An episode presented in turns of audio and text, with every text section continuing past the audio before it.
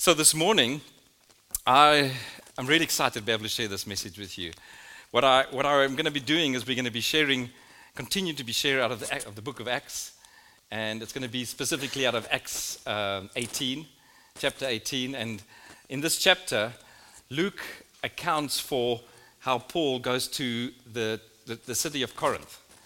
And, um, and really, what I'm going to be doing this morning is we're going to be basically looking at what Luke records of what Paul does when he goes to the city, and with an intent to plant the church, and, and his heart. We're going to be sharing his heart of what he feels for this church.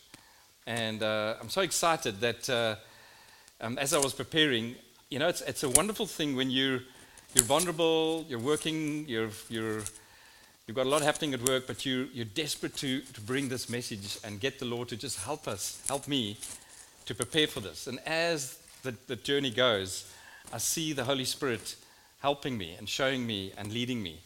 Um, and then one gets excited because you know that this is what God wants to share with the church. And it's with that excitement that I'm actually going to be sharing. So um, I'm really praying that as we share these truths out of this church in Corinth, because really it was amazing as I was preparing, as I realized how many of these truths or similarities they are with our church here in Zug. I really prayed, really, for all of us that of the truths that I'm going to be sharing today, that I'll just pray that for each one of us here, at least one of those truths, I'm hoping for more, that they would not only be heard, but you'll take it to heart and it, and it will bear fruit tenfold as you apply this in your life every single day. Um, and, and it's just real for, for us here, as we really are a church living the today's acts of God as believers in Jesus Christ. So that's where we're going. And um, I'd like to just pray first, and then uh, I'd like to start the, start the rest of the message. Father, I thank you for this time. Lord, I, I also want to just pray, Lord. I know that there are people in the, in the service today and those that are online. Lord, you've called them here for a purpose to hear your word. Lord, you want to change their perspectives of something today forever. And I ask, Lord, that you would let our hearts be open and we'd allow your word to pierce through all that stuff. And we will never be the same again, Lord. I bring that as a, as a declaration in faith in Jesus' name. Amen. So, what I thought was just before I started reading the word, um, I needed to give you guys an idea. And there's, there's basically one image that gives you an understanding. I'm going to want to set the scene of, of where this church is and why this church was so important. And um, I found just a, a, an image that'll help you guys to just see. Now, if you look on the screen, thanks, Renus, you've got these little orange or, or green dots that you see there. You see Athens, um, you see below that, you see Corinth, you see almost in almost in kind of diagonally across, you see Ephesus, and right at the top there you see the, the Thessalonians or the Thessalonians, the Thessalonian church that you see at the top there. Now, what you're seeing there on the on your on your left, on your right, is, the, is, is, is Greece. You get the northern part of Greece and you get the southern part of Greece. And on the next image, you can see the most importance why Corinth was so important. You see that there was this little, little piece that connects the northern part of Greece with the southern part of Greece. And that, that little, little piece there is called the Isthmus of Corinth, which is the Strait of Corinth. Now, in ancient times, this was the, the way that sailors would port across. There was a port on the, uh, the, this, this, the Asian side, and there was a port with, with Corinth is. And the sailors would not want to travel with a dangerous sea of 320 kilometers all the way around the southern part of Greece. They'd rather bring their ships to the port, and then they would do, if they were smaller ships, they would roll them across this basically six kilometers, and then they'd land up on the other side of Corinth and then from there they'd port again, and then they'd sail all the way to Rome. And, and this is why Corinth becomes such an important city. It was a city with all different kinds of cultures, religions, people from different backgrounds, nationalities. Um, sound, sounds a little bit like Lift. Um, that I came to the city, and they're in this city, um, and, and, and, it's in this city that, that Paul is called to come and plant a church. And so, with this understanding of the importance of this city, I'd like to read how Paul describes Paul's entry and his plan and, and how he starts um, why he goes to that specific city. I'm going to take us to Acts chapter 18. We're going to read the first um, two or three verses. And this is, this is Luke writing, and he says, After this, Paul left Athens and went to Corinth. And he found a, a Jew named Aquila, a native to Pontus, recently come from Italy, where his wife Priscilla, uh, because Claudius had commanded all the Jews to leave Rome, and he went to see them. There's so much in this little passage that gives us some context of what was going on, why it's happening. There's some historical context. You see the word uh, uh, Claudius. Um, if you look and you just look at some of the historians, there's three historians that gives us some context. These guys specifically quote this about that time. These historians were called Sentius, Cassidius Dio, and Paulius Ororius. I hope I, I, like I worked on saying those. I practiced quite a lot to say this.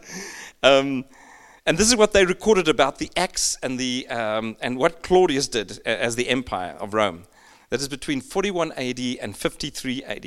It says, He expelled the Jews from Rome for the constant disruptions and the rioting amongst Jews. It doesn't specifically mention, in the historians don't mention that, of course, the rioting was between the Orthodox Jews and, and what, was, what was happening with the Christian Jews.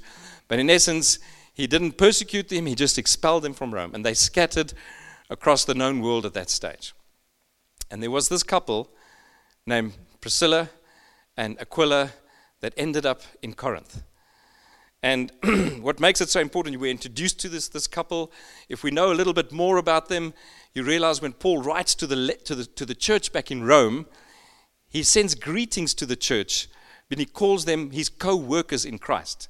So they were, they, and if you put the dots together, they also were, were tent makers by trade. And um, I've, I've kind of taken the liberty just to give you some idea. So in Rome, this was Paul's strategy he used wherever he went. He went to the guild, he was a tent maker by trade, and he, he worked to pay his way, joined the guild, and then would work as a tent maker. And similarly, in that space, putting the dots together, this is Ken's little piece of extra thinking. Uh, one day we'll know in heaven, but I, I assume that in that time, he met this couple. Through that, they became Christians, followers of Jesus. And of course, he knew that they'd left and knew that they went to Corinth. And so he seeks them out. And in this verse, we find that he, he finds them. And um, through that, this couple and him plant the church in Corinth. Now, there's so much more just to kind of understand a little bit about as we saw that picture. And I'm going to ask Rena just to go back to the picture again, the, the, the, the amplified one um, that just gives you a little bit of idea about tent making. And I started reading all this amazing stuff. And I wanted to share two or three facts. The one thing is that the way they made tents in those days, they used sheep wool and they used a thing called, I just want to quote it. Um, I just want to quickly quote the stuff that they used. It's kind of, it's called, um, I'll, I'll, get it later. I'm all confused now. I can't see it on the screen, on my thing. But it's basically, it's a, it's a material they use to make tents. And you must just imagine now the ships arrive, there's a lot of sailors. They need place to stay on the sides of the land while they port all the goods either across the land or they journey with the six kilometers with their boats. They need tents. It's a bustling trade. The city is full of people from all different areas. It's also mentioned in some of the historical accounts that this was a city that was full of cultural, it had museums, it was full of um, you know, different religions, um, but it says this, what, which is kind of, um, kind of an important fact that we should just know about the city that it was filled with people that partied hard, drank hard, were very promiscuous, immorality was part of life, um, very wealthy people, and a lot of trade that happens in and around those, that city. That's the culture in which Corinth was blooming. And in the midst of that, we read in the next verses Paul's strategy of how he approaches the, ch- the church and how he plants the church. So if we continue reading from verse 4, sorry, Renus, I'm messing you around. From verse 4, of, I'll just I'll, I'll pick it up from verse 3. And because he was, sorry, we're back there. And, and he reasoned with the, with the synagogues uh, every Sabbath and tried to persuade the Jews and Greeks. Then in verse 5, it says, when Silas and Timothy, these are two of his disciples, arrived from Macedonia, Paul was occupied with the word, testifying to the Jews that Christ was Jesus. And when they had opposed and, and, and rivaled him and uh, reviled him, he shook out his garment and said to them, Your blood be on your own heads. I am innocent. From now on, I will go to the Gentiles.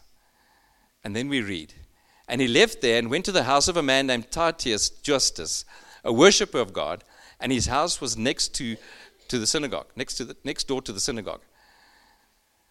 And Crispus, the ruler of the synagogue, believed in the Lord together with his entire household. And many of the Corinthians, hearing Paul, believed and were baptized. And the Lord said to Paul one night in a vision, Do not be afraid, but go and speak, and do not be silent.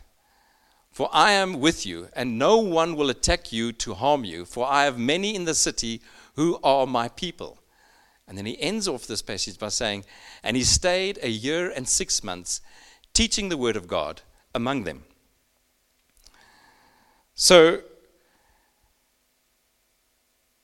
there's many truths that stand out of his strategy towards how he approached the church. And to be very honest, for all of us, this is the way churches are planted even today. And this is the way Lift was planted. People arrived in that city with a trade, with a job, but with the intent of planting a church. And they would share about Jesus to those people that they were surrounded with. And they would invite them, as they were planted, as the people would be interested, to come to their homes to hear more about Jesus. And the people would come on the invitation, knowing that there's people that are going to meet, and I'm going to hear more of what this person that's been working with me is sharing about. And they'd come and they'd hear people testify of what God has been doing in their lives. They'd hear the people singing. They'd be able to see the people praying. They would hear God's word being shared to them. And they'd see these believers sharing communion together. And of course, there was a lot of fellowship. There would be something to eat, there'll be something to drink. And it's in that context, that is church, that the church is born. These people tell other people. These people also get together. These people also start telling and how they start experiencing God. Then people were baptized, households were baptized. They believed and were baptized. If I think of if Lift and I think of, you know, 18 years ago, almost to the day, that's how we started. And God is so faithful. But it was a, exactly the same principle. And it is just an incredible thing how God uses this pattern of us believers in a city to be able to reach out to others. And, and really, that is one of those truths. And I was so reminded of what Christo shared uh, almost two weeks ago. And I, I, just want to quote that because it just hit me right in the chest. As he said, um, Many of you think that you are in Switzerland because of the opportunities have, that have presented itself to you. And he said this If you are a Christ follower, know this God has brought you here for his purpose and his glory. Church, this is the truth for all of us that are Christians in this place. That God has brought you to the city for his glory and for his purpose. It is not just because there's a great job that's been called to be yours, to be running, and things to be done in the city. There is a bigger purpose. Um, I find myself just reminded so often by my wife Christine. She's not here; she's on a course, a physio course this weekend. Um, she always says to me, "My love, we are the fragrance of Christ." There's a verse in Corinthians, and um, and and and we need to be the fragrance. People will know that we are Christians because we are the fragrance of Christ to those around us.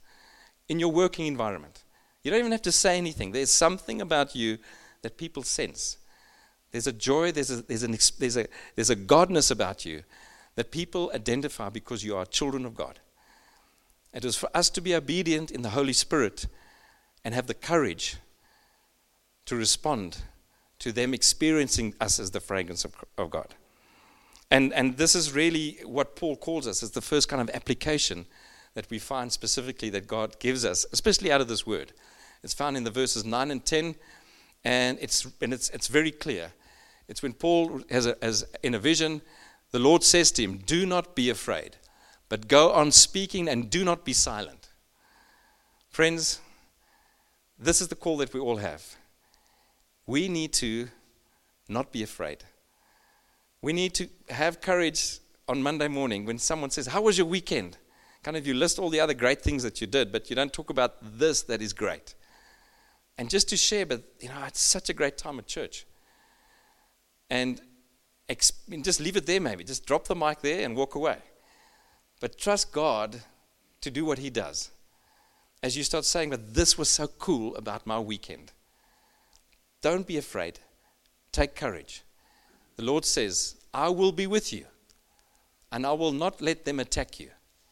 I find myself sometimes praying before I go to work on a Monday, Lord, I am anxious about this or that. But Lord, this word says to me, I mustn't be afraid. I mustn't be anxious.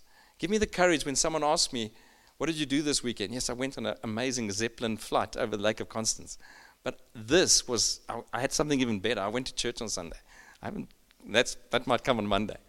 But, you know, I need courage to do that. And that's the first application that we have.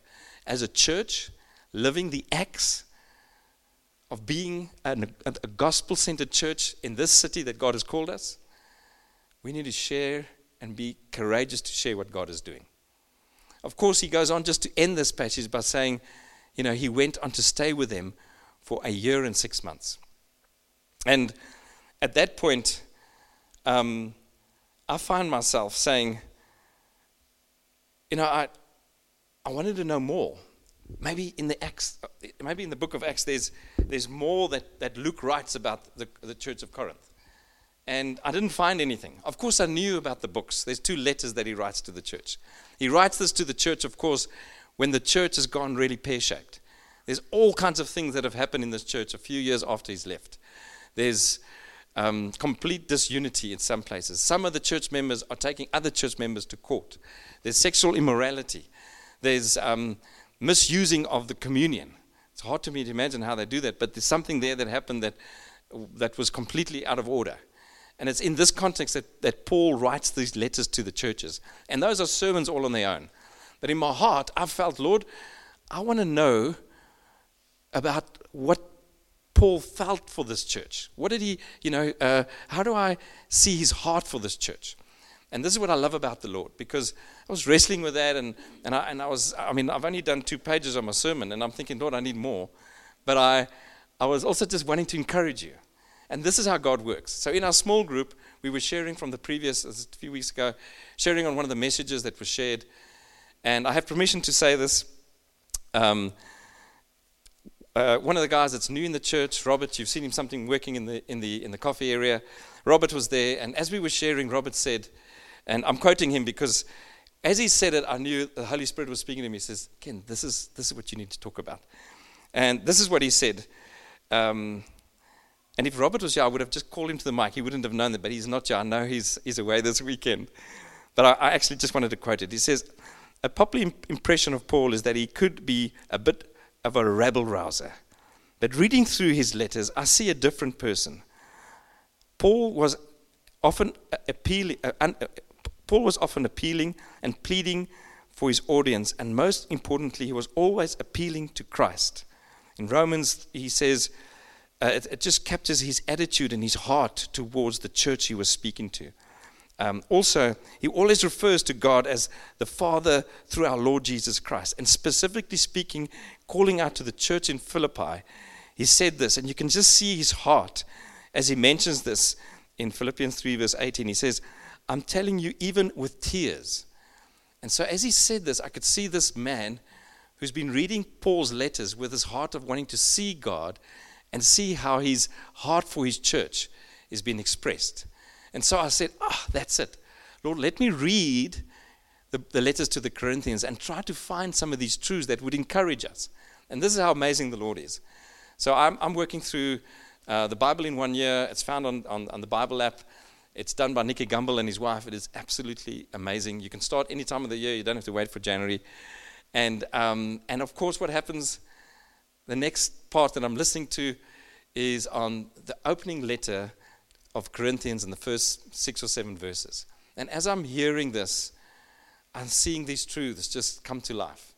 And I'm feeling the Holy Spirit say to me, My boy, that's what you need to share. These are the truths of his heart towards the church. Before he starts telling them about what they should and shouldn't do and how they should address these things, he shares his heart to them. And so, what I bring to you in these remaining minutes is really just some, it's four truths that I want to implant in our hearts, and I really want us to just know this for ourselves and, and own this for ourselves. So, I'm going to read it first. It's from 1 Corinthians chapter 1, verses 1 to 8. Allow me just to read it to us. Paul says, Paul, called by the will of God to be an apostle of Jesus Christ, and our brother Sosthenes, to the church of God that is in Corinth, to those sanctified in Christ, called to be saints together with all those in every place called upon the name of the Lord Jesus, both their Lord and ours. Grace to you and peace from God our Father and the Lord Jesus Christ. I give thanks to God always for you because of the grace of God that is given to you in Jesus Christ. That in every way you were enriched in him in all speech and knowledge, even as the testimony about Christ was confirmed among you, so that you are not lacking at any gift as you wait for the revealing of our Lord Jesus Christ, who will sustain you to the end, guiltless in the day of our Lord Jesus Christ. God is faithful, by whom you were called into the fellowship of his Son, Jesus Christ, our Lord. There's a lot said here, but the way I kind of felt it for myself is imagine, friends, imagine we as a church got a letter from one of the early church fathers written to us, and we read it this way. To lift the church of God that is in Zug, to those sanctified in Christ, called to be saints together with all those who in every place call upon the name of the Lord Jesus, both their Lord and our Lord. Grace to you and peace from God, our Father and our Lord Jesus Christ. This letter you can apply to us as a church in the city of Zug. And oh, that just meant so much to me. Because I started seeing that this is the heart of God as He speaks to us as a church. And as I said, there's four truths that are mentioned in this passage, which I just want to expand on, and I just want to encourage you um, as, as we share this together. The first one is that we must hold on to that we share the same Lord with one another. The verse that he says it to us very clearly there, he says, both their Lord and our, ours. He's explaining to them that we have one Jesus Christ. Friends, you'd be amazed when you start speaking to people who have a different perception of Jesus. In the church, we need to be in we need to be united in what Jesus is and who he is. And what he does here in this short passage, he shows two foundational truths that all of us here that are believers in Christ should hold on to and firmly believe and just know that it's truth and it's just something to be just so reassured with. And the first truth is, he says, they must be sanctified in Christ and called to be holy people. The second truth that he shares is that all of us who call on the name of the Lord believe in the same Jesus. I want to just expand on the first one. What does it mean to be sanctified? in Jesus Christ. That's found in verse 2. He says, To those sanctified in Christ Jesus, called to be saints together with all those everywhere, uh, to call, to call those who in every place upon, upon the, on the name of the Lord Jesus, both here, both, here, both their Lord and our Lord. Every Christian in this place and in the world is someone who is sanctified in Jesus Christ. That's, a, that's the statement I'm making. That's the statement I know to be true. What does it mean to be sanctified? Friends, sanctification means that we set apart. We are made holy, very important, we are made holy through the holiness of Jesus Christ. Through the blood of Jesus, we are made holy. You are made sanctified. You are set apart. There's nothing that you or I can do to make yourself holy. There's a lot of things that we do that is not holy, even although we're made holy. But if you know this truth to be truthful in your life, that when Jesus sees you, when the Father sees you, he sees someone that is holy because of the blood of Jesus Christ. It should call you and me that when we're not holy, and often we're not holy, to have that sense that I don't want to be like that because I know you don't see me like that. It must spur in us the sense of wanting to be holy, to strive after being, not being in that situation, not doing that thing again, because we know our Lord doesn't see us that way. Because what Jesus did for us on the cross through his blood, we are sanctified we are made holy. There's quite a few verses. I've picked one just to give. There's two, but I'll pick one and just read it. That's from Hebrews chapter 13, from verses 11 and 12. 11, he really expands using looking back at the old covenant and explains what it means for the sacrifice. And I'm going to read specifically verse 12.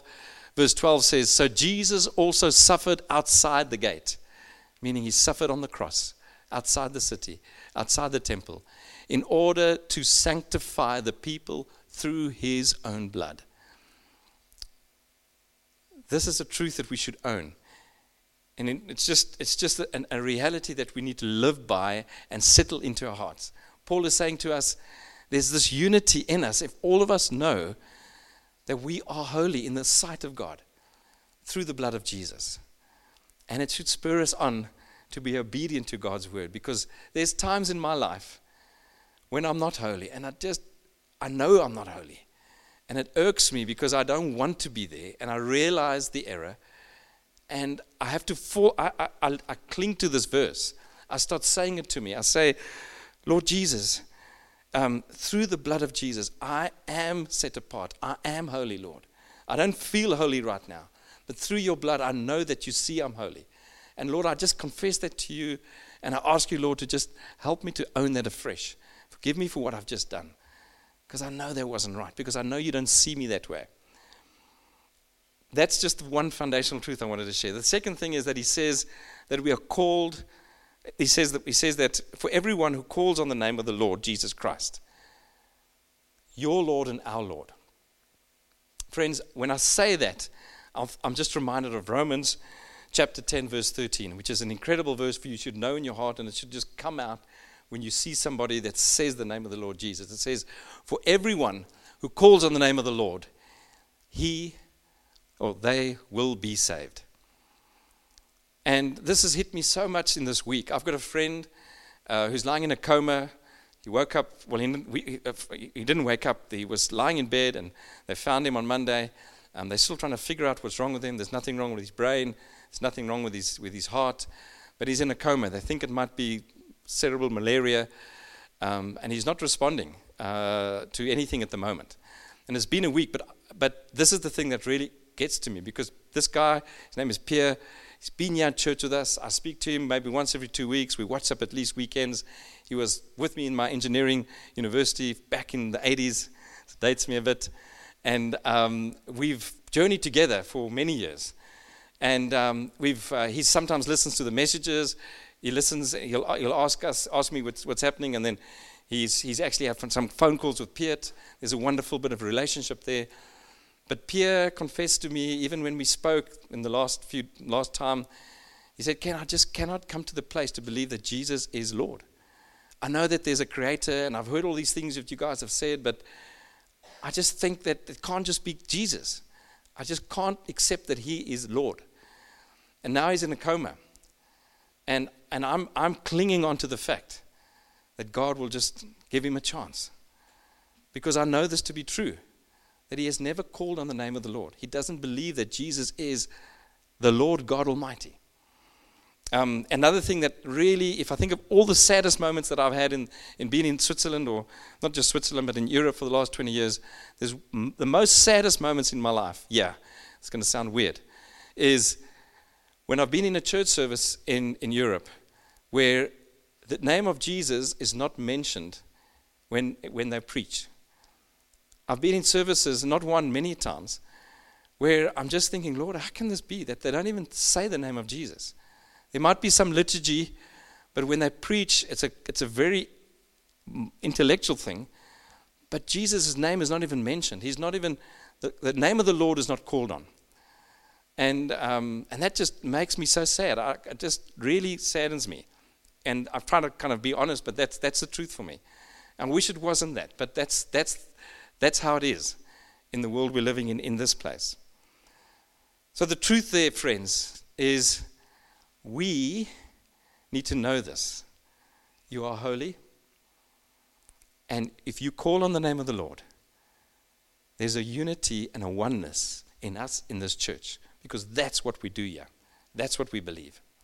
The second truth that is mentioned is an incredible one as well, and that is that we must get, we must believe and understand the grace that is found in Jesus. And I used a bit of slang here because that's just kind of the way I speak sometimes. I said that we need to get this.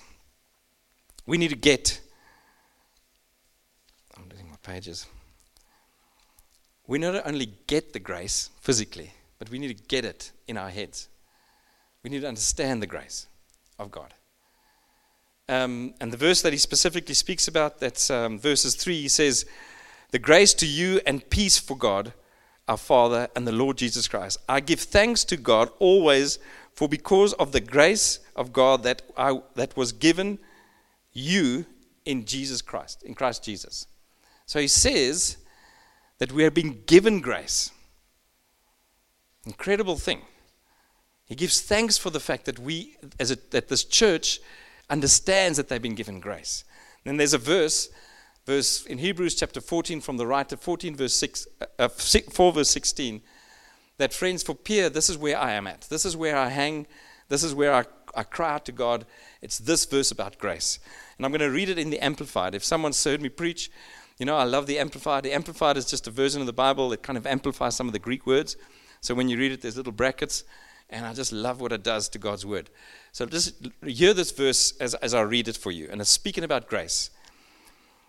Let us then fearlessly and confidently and boldly draw near to the throne of grace, in brackets, the throne of God's unmerited favor to, his, to us sinners, that we may receive mercy, in brackets, for our failures, and find grace to help in the good times for every need, in brackets, appropriated help and the well timed help coming just when we need it.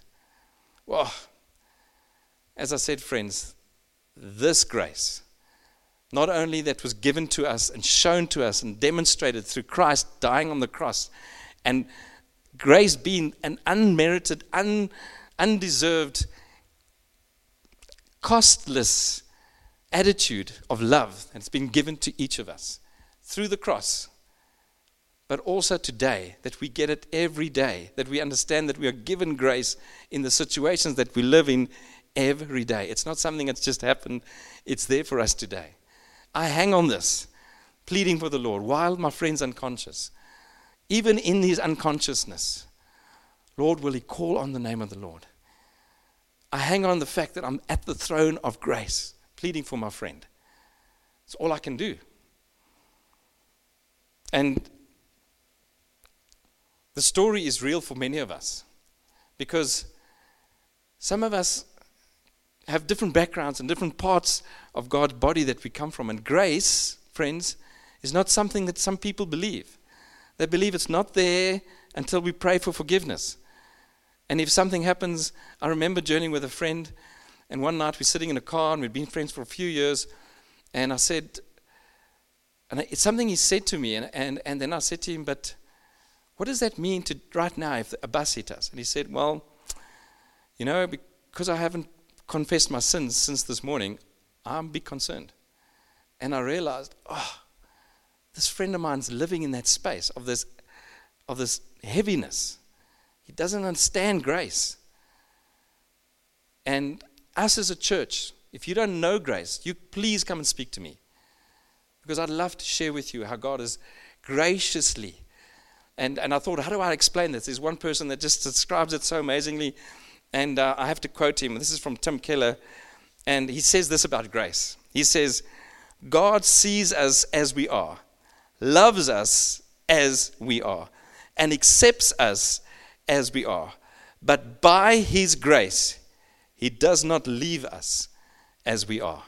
Oh, this man has been anointed when he speaks about God's word.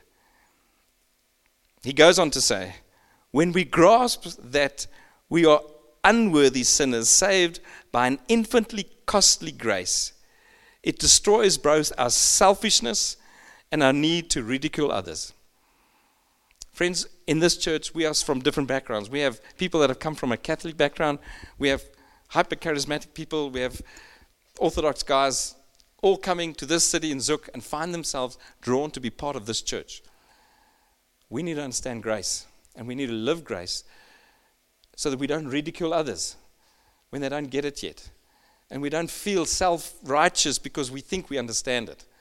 That's when we start living God's grace. And we start experiencing it as we walk with people. But that's what will be preached from this pulpit.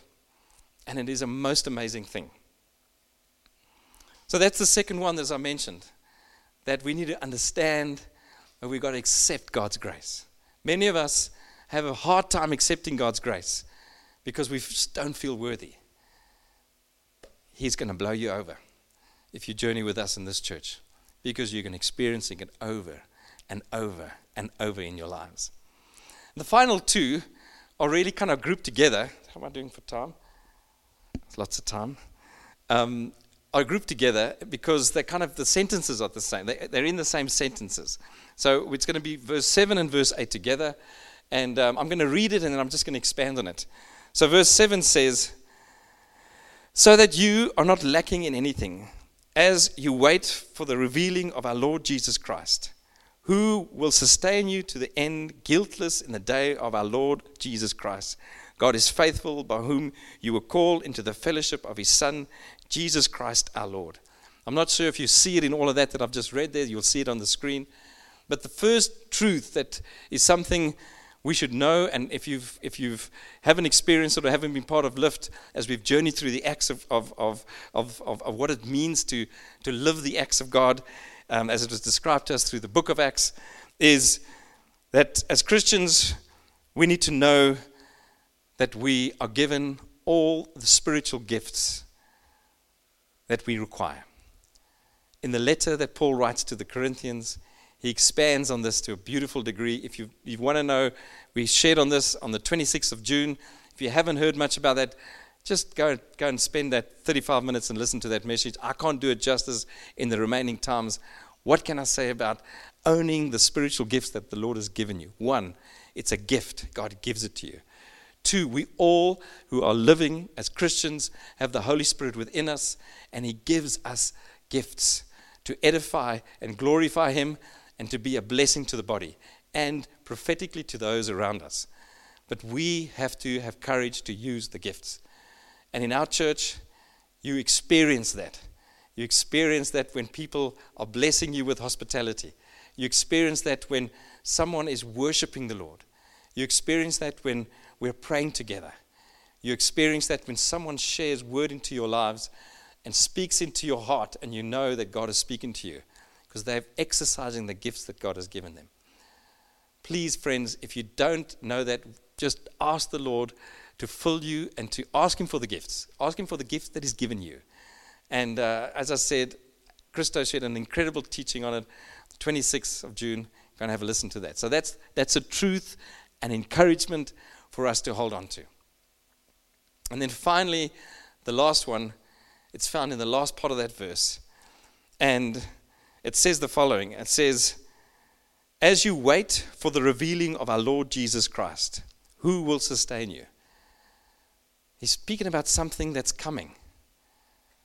He's saying to the church, and, and we have been told as the church here in Zug, we do live with the anticipation we should live with the hope that we have in Jesus. We should live with the hope that we have through what Jesus has done, through the resurrection. There is something so profound if we live with the hope that we know that comes through the resurrection of Jesus Christ. And I found myself saying, Well, there's, there's one verse that I use always when I think of hope. There's one verse that I just rest in. And, and that's found in Romans chapter 15, verse 13. And it's just so juicy. Um, it says this it's a declaration for each of us as children of God. It says, May the God of hope fill you with all joy and peace in believing, so that by the power of the Holy Spirit you may abound in hope. Friends, wrestling with this verse, asking the Lord, how do I share about hope in what we're experiencing in our lives? And this is what the Lord says to me Think of your own life and how many days you live not living by the hope. And what it is that is making you go through a day or two and you never even thought about the hope, this abounding hope in your life. And the truth of the matter is, there are things, there are fears, there are anxieties, there are things we're dealing with in this world that we feel are bigger than the hope that is mentioned in the Bible. And that is real. And so I thought to myself, how do I get this across to you? And I've written a few things down, and I've just said, Church, what is the fear that is squashing you from even thinking and living in the abundant hope of God? It's the biggest lie for each of us to feel that there's a pain that's bigger than the hope, that there's a disease that is bigger than the hope, that there is something you've done that is bigger than the hope.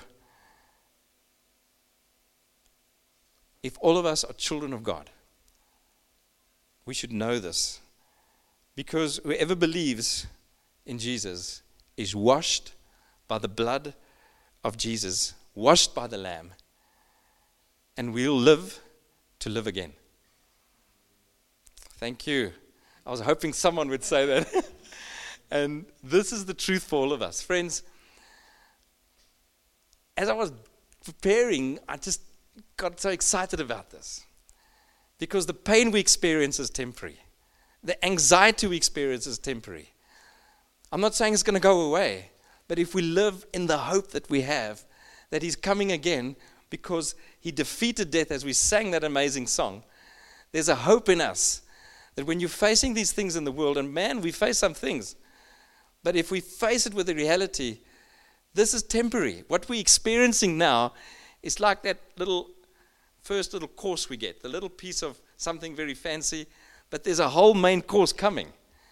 If we live with that reality, that God is just, this is just temporary. And it's hard, but boy, there's something more to come it changes the way we carry on with life. That this verse becomes something like an orchestra just resounding in your hearts. May the God of hope fill you with joy and peace. You want that peace and joy in the midst of the things that you're living in, in the midst of the things that you're dealing with. Um, as you believe through the power of the Holy Spirit, that you and I may abound in hope. This is one of the foundations. I can imagine this. Paul's writing to this church. He's about to tell them about a whole lot of bad things and how they're going to correct it. But he says, hold on to these four truths. For church, I know you've gone all over the place, but these are the things that hold us together. And this is the last one he ends with there is peace, there is joy, there is hope that oversees all the stuff you guys were doing. Cling to that with all your hearts. That is what this church is about. Because um, the truth for me is, and it's just so true for me, that I know that all of us, every knee will bow and every tongue will confess that Jesus is Lord. But here's the thing some of us, when we confess that, we will be like him because we are Christ in us. And that's the hope for me. I don't live with that anxiety of that day, but I live with this reality that there's this day coming that I'll be with Him and I'll be like Him. I mean, I'll never be like, you know what I mean? We're going to be in Him. And it's not like other people that I know, that when they bow their knee, they're going to know that they didn't know him. And, and I'll be very honest. There's moments in my life when I'm facing people that are the meanest fuzzy bears in the world. And you know what I do? I look at their knees. I look at their knees and then I say to myself, Lord, those knees are going to bow. And, and I, I, of course, I pray that they know the Lord, but I know in that moment I'm not feeling that. But I look at their knees because I know that they will bow, that every knee will bow and every tongue will confess that Jesus is Lord.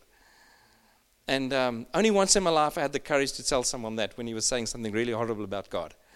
And he hasn't forgiven me yet, but I'm hoping he'll somehow live to know and just accept the Lord as his, as his Lord. But mostly that's something I feel in my heart. Um, but, but, what I, I, didn't, I wanted to go there, but I wanted to, I wanted to share that, that this is the hope we live with, friends. Um, and for some of us, it's a breakthrough because you, you, you the, the, the thing we're dealing with is so much smaller than the hope that we have of something that's coming.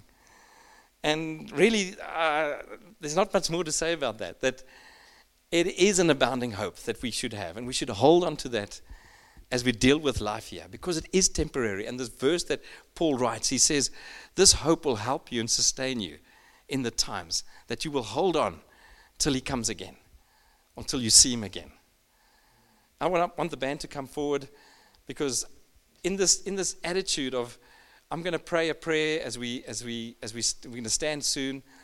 I just want to summarize and just kind of lay those foundation of those few truths that I've just shared. Really trusting that you would you would hear them again and God would really rest them in your hearts.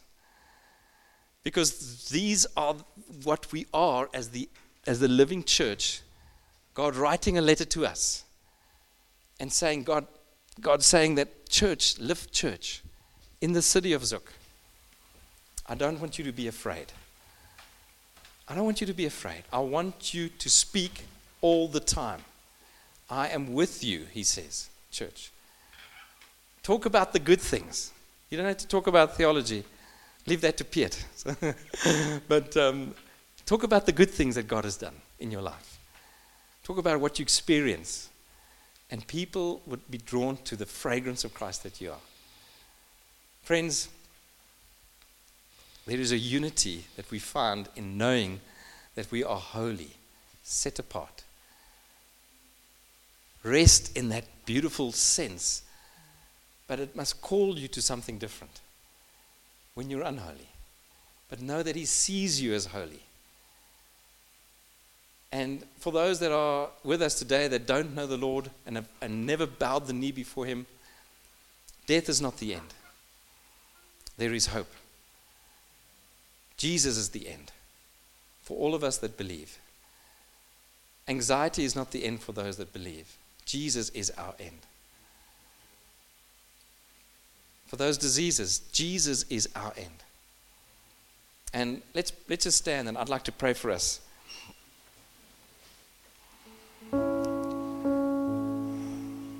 Father, as I just bring you this word that we shared. Lord, I, I just want to thank you that your grace for me, you know each one of us, Lord. You see us, Lord, as we are. You love us as we are, Lord. But you don't leave us where we are. Keep showing your love. It's unmerited favor, it's love, and it's more love. Today, Lord, as we shared this word, for some of us, Lord, we needed to know that we need to have courage to really be able to share just the, of the good things that you're doing in our lives and to not be afraid. Some of us, Lord, we, we need to know that we haven't been called here just to be successful in our work, but Lord, you have called us for a purpose for your glory in this city and in this time to be Jesus to the world. As we rub shoulders with the world, Holy Spirit, will you prompt us if we use our gifts to be a blessing to others? And Father, I call out, Lord, that you would enable us, Lord, to own this truth in the midst of the heaviness, in the midst of fighting the anxieties that sometimes are just so overwhelming, Lord. Lord, we declare that we want to be abounding in hope in the midst of what we are dealing with in this time of our lives. Lord, we want to be able to see the hope of you coming, meeting with us, being transformed and lived in a way that only our, in our hearts we can desire in this time. Father, may we know the hope that is found in Jesus Christ. And may it be that cornerstone that will keep us solid and keep us there, Lord, when we're facing all kinds of things. May we abound in this, Lord. For those of us who don't know you, Lord, death is not the end. There is life in Jesus. And I pray, Lord, that you would meet us where we're at. May we know you, Lord, as we sing this song in Jesus' name. Amen.